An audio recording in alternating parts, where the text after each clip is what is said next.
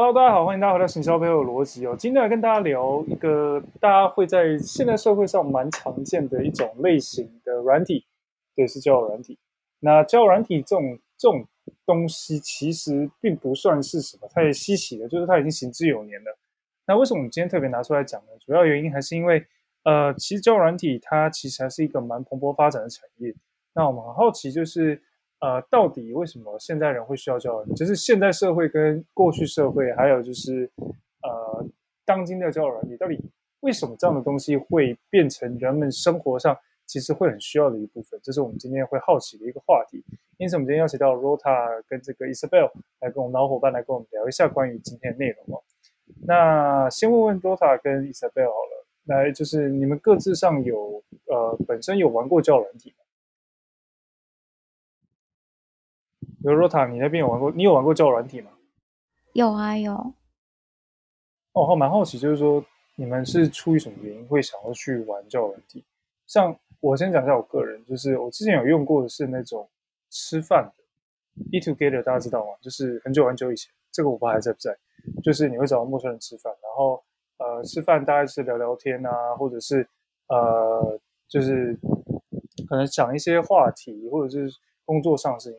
呃，通常就是有时候我我去我之前去的时候，其实不单单只是一个人、两个人，有时候是一群人，然后就是参加一些聚会，然后去了解一下各行各业大家在讲什么。这是我之前玩的一些经验。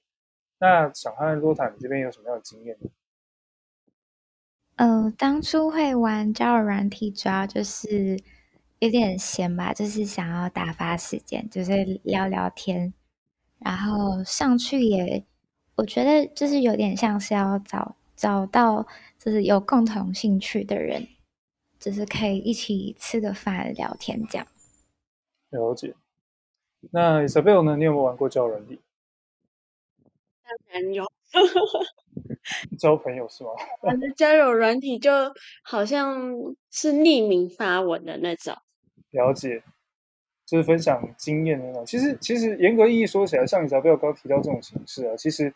呃，想到就是说，呃，发文啊，然后匿名等等，其实这个形式其实大家有没有想到一件事情，很像什么？其实很像 PTT，对不对？因为 PTT 其实你也是匿名的，当然后来现在实名制了，但以前是匿名的嘛，对不对？那其实某种程度上来讲，你也是在一个同温层里面去聊某一些议题跟话题，这样子。那其实蛮有趣的事情就在这，就是说，呃，我们在现实生活中其实。应该有不少朋友才对，那大家其实都会出于不同的原因嘛，所以呃，你可能会跟你的朋友呃交交情上有时候疏忽远忽近。那我比较好奇的是，呃，刚刚有大家两位都有提到，就是呃都有玩过的经验，那会好奇一件事说，那如果有同样的事情，有同样的话题，为何你没有去找你的好朋友或者好麻吉倾诉？反而是选择上交友软体认识更多新的人。我想问问看两位对于这件事情有什么样不同的想法？因为认识新的人这件事情通常会需要一些动机，这样子，所以好奇你们两个有什么样的想法？那想先问问看 Rota 好了啊，Rota 好了，Rota 先好了，不好意思。嗯、呃，认识新的人，应该说平常的交友圈如果没有那么不想要扩大的话，我觉得。交友软体就是一个很快速的管道吧，就毕竟如果你想要拓展新的朋友啊，就是可能需要参加活动，或者是从其他朋友再认识这样。但是我觉得，如果要认识新朋友的话，交友软体感觉也不是一个不好的方式。了解。那 Isabel 你那边呢？我我觉得我跟 Rota 的有点像，不过我的方式就有点像是说，可能第一点就是无聊，那再来的话就是想尝试新的东西，可能就是跟陌生朋友一起出去玩，或者是说跟他们一起做做一些事情这样子。比如说专案啊，当然这个出社会我们会说专案。像我自己的经验是，其实我之前参加的都是。比较工作性质的，然后会有很多人一起做一些陌生的专案，然后讨论一些议题，这样大部分都是求职取向。之前是求职取向类似的活动比较多。对，那呃，不知道两位有没有看过什么特别的交友软体，或者是觉得呃它特别的新颖，然后特别能够吸引大家目光的？两位有什么样特别的经验吗？或者是说听到一些特别特别离奇的一些产品这样子？那罗塔先。我之前看了一下，就是那时候就很无聊，然后去看了一下有什么交友软体，然后发现就是竟然有那种以梗图梗图为交流方式的一个交友软体，就是上面大家认识方式就是看谁梗图吗？对对对，那不就那那这很精彩诶，真假的有这种东西哦，我喜欢，就是梗图哦。所以他就是大家分享很多各式各样的梗图，各种地域的迷音之类的，然后放在上面，然后大家就互相认识这样子。对啊，就就差不多，就是你可以呃放自己做，也可以就是看别人的梗图这样。哦，这太闹了哦，这个很赞诶，这个很 nice，这个很 nice，这个我很喜欢。那 Isabel 有没有听过什么有趣的呢？我觉得我部分可能就比较普通一点，不过就是有一个比较，我觉得比较有趣的，就是你的算是一个小树洞的概念吧。然后那个地方的话，就分享各式各样的树洞，这样，所以你可以在那个树洞的交友软体上面看到一堆很奇怪，你不会在平常生活中遇到的问题，像像是说，哦，如果我今天被妹妹丢到河里面会怎么样之类的，就是类似的树洞这样。哦，懂，就是以话题性为趋向的一些交友软体这样子。了解。我突然还想到一个，就是也蛮特别的，就是如果你是素食者，你也可以在素食的 App、素食为素食者的 App 上面找，就是找朋友。素食，你是说真的就吃素，然后对对，呃、吃素。哦，这个蛮酷的，这个蛮酷的。可是那个交友软体很少人用，你有用吗？你这个你有用过是不是？你有用过？对的的，之前有用过一阵子。所以你吃素？对。哦，好，我现在知道你吃素了。OK，哦，我第一次知道，刚才每一次都会有新发现。诶，这可能有很多原因吧，就是身边相同年龄层或者是接近年龄层吃素的人可能比较不多吧。主要还是这个，不然就是吃素的人年龄层可能比较高，他们比较不用这样的 app，或是去探索这样的 app，这可能是一个主要原因哦。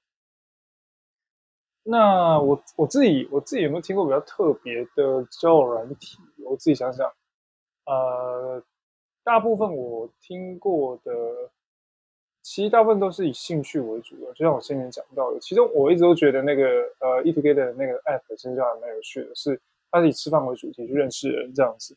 那除了这个之外，我自己有看过，好像还有以书籍、以以书籍或者是以那种呃电影类的交友软体，好像有。对，我之前好像有逛过，但是后来那个那个都活不久，都倒掉了。所以就是总总而言之，你从上述来看，就是其实要进一个交友软体，其实它呃大部分情况之下，其实它都有特别特殊特殊的一个一个 niche 一个 scope 这样子在那边，然后大家都会依据。就是大家可以，大家可以在那个小圈圈里面去找到自己的同温层，但是往往这样的同温层，如果你要做成一个产品，其实还蛮辛苦的，就是它可能 survive 或者存活的时间不长哦。所以其实过去到现在，如果你真的有研究过的话，你可能会看过各式各样的，但可能有一些都已经没有在营运。那等一下我想跟大家再分享一个更有趣的部分，我觉得是当今现在 最，我觉得当今现在还蛮蓬勃发展，可能大家可能不知道。那另外想问两位是有没有在交友软体上听过什么离奇，或是或是很你觉得很莫名其妙的小故事呢？我可以分享。嗯，那请问、嗯、好，好，这是我自己个人的经验，就是之前在滑的时候，然后上去，然后聊天的时候，然后刚好有个对方，对方刚好是算是 Red Bull 的活动大使吧。然后他就是只是叫我帮他投票而已，他完全没有想要聊天。有人拿这里当宣传的管道就对了。这个其实我有遇过，这个也蛮怎么讲呢？他很会利用时间，他是时间管理大师，就是这样，就是这样。但我觉得有应该有更好的方法，不需要在这里就是了。那 Isabel 有没有什么比较神奇的故事呢？我觉得比较神奇的故事就是，我可能会去拿，因为那个交友软体里面会有点数这个东西，然后就会有需要解锁这个点数这样子，然后我就会把我的点数拿去跟路人或者是在那个算是一个算是大厅吧，会跟他们说要要点数，然后来找我这样，然后就跟他们。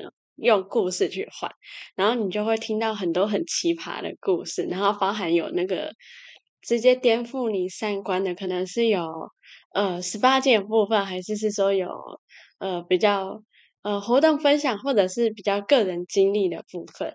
不过我听到最狂的事情是，他之前有参加一个嗯，也是一个活动，然后那个活动是要有关，就是如何用一瓶可乐，然后去。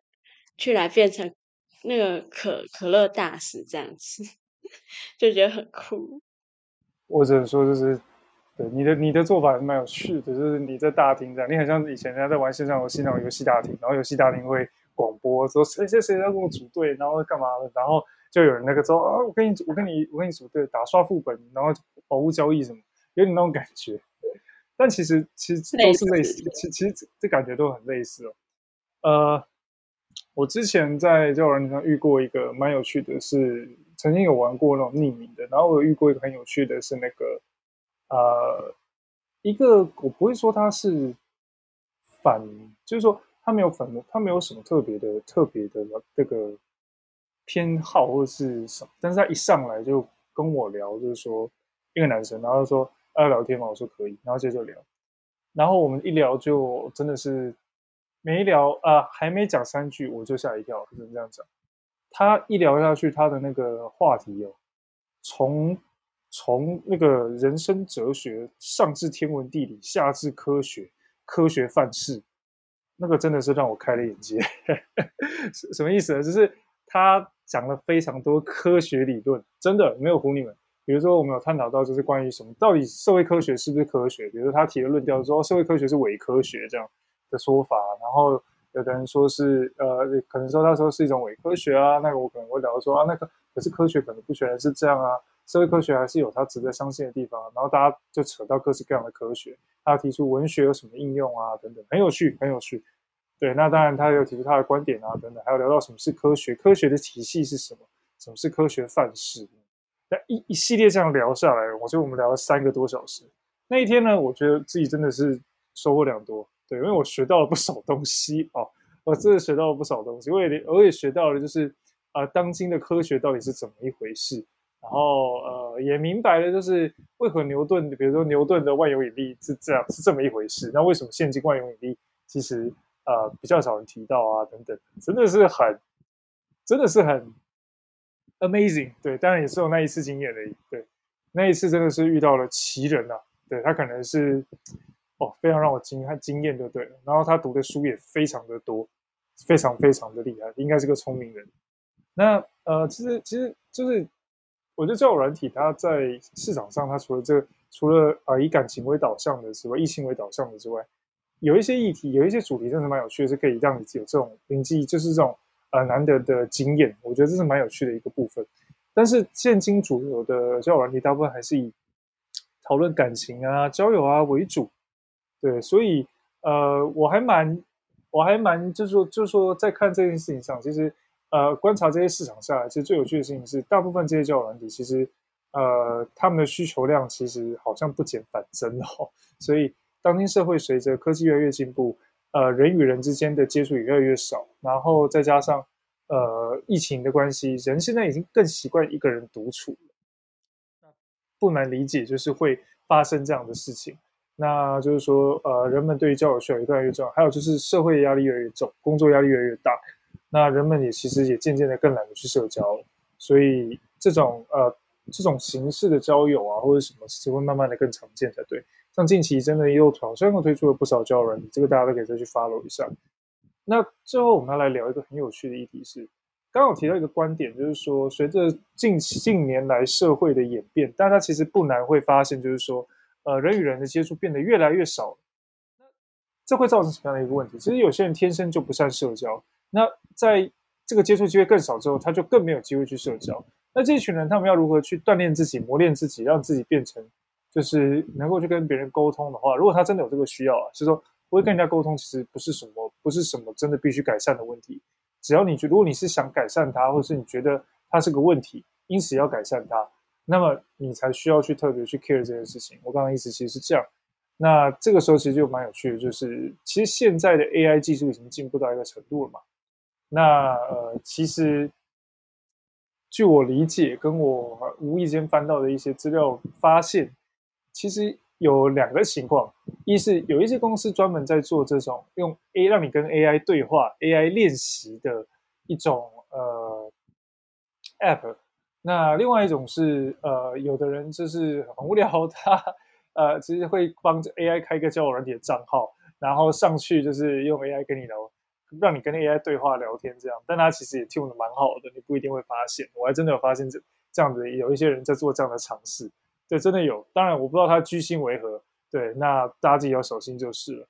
那我要讲前面的是前者，就是专门做这种软体的。其实大家会发现，就是当今社会的交流变少之后，但你与人与人之间的沟通，其实呃还是还是会需要一些磨练跟练习。那蛮有趣的事情就是说，这样的这样的产品推出之后。你说它是交友吗？其实也不算是交友，但就是一个 AI 对话的练习。但你可以像是跟 AI AI 交朋友，它也会去记录你所讲过的话，然后慢慢的变成呃呃习惯跟你对话的模式。那不禁让我想到一部电影，叫做《二零七七银翼》，呃，是二零七七吗？啊，不对，是二零四九，那是另外一个。二零七七是电驭叛客，二零四九那个呃《银翼杀手》这部电影，大家有兴趣可以去看。里面男主角是一个仿生人嘛，那仿生人。仿生人他其实有一个女朋友，他的女朋友呢其实就是一个 AI，但是他的那个女朋友的那个 AI 的，它是量产的，也就是说它是一个城市，那供其他购买。但是它这个 AI 啊，它本身其实是可以伴随着你去克制化的，所以它会跟着你一起生活，慢慢的随便跟着你一起调整，跟着你一起演进。所以在这个情境之下，其实不难想象，在接下来未来日子里，其实所谓交友软体，也许会变成你跟 AI 交朋友也不一定。那这个这个其实不是一件坏事，甚至有人，呃，甚至有人专门做这样的服务，就是要来训练不善表达的人。例如，你可以跟他对话，甚至是要解决一呃，例如跟他对话了，然后就是要解决你一些呃，比如说特定的社交场合的用词、用句等等，或者是教你去感受别人的情感，甚至是呃，帮助一些独居老人或者是一些呃孤独的老人，他能够更就是有个人陪伴的感觉。那其实这些 AI 已经进步到蛮聪明的。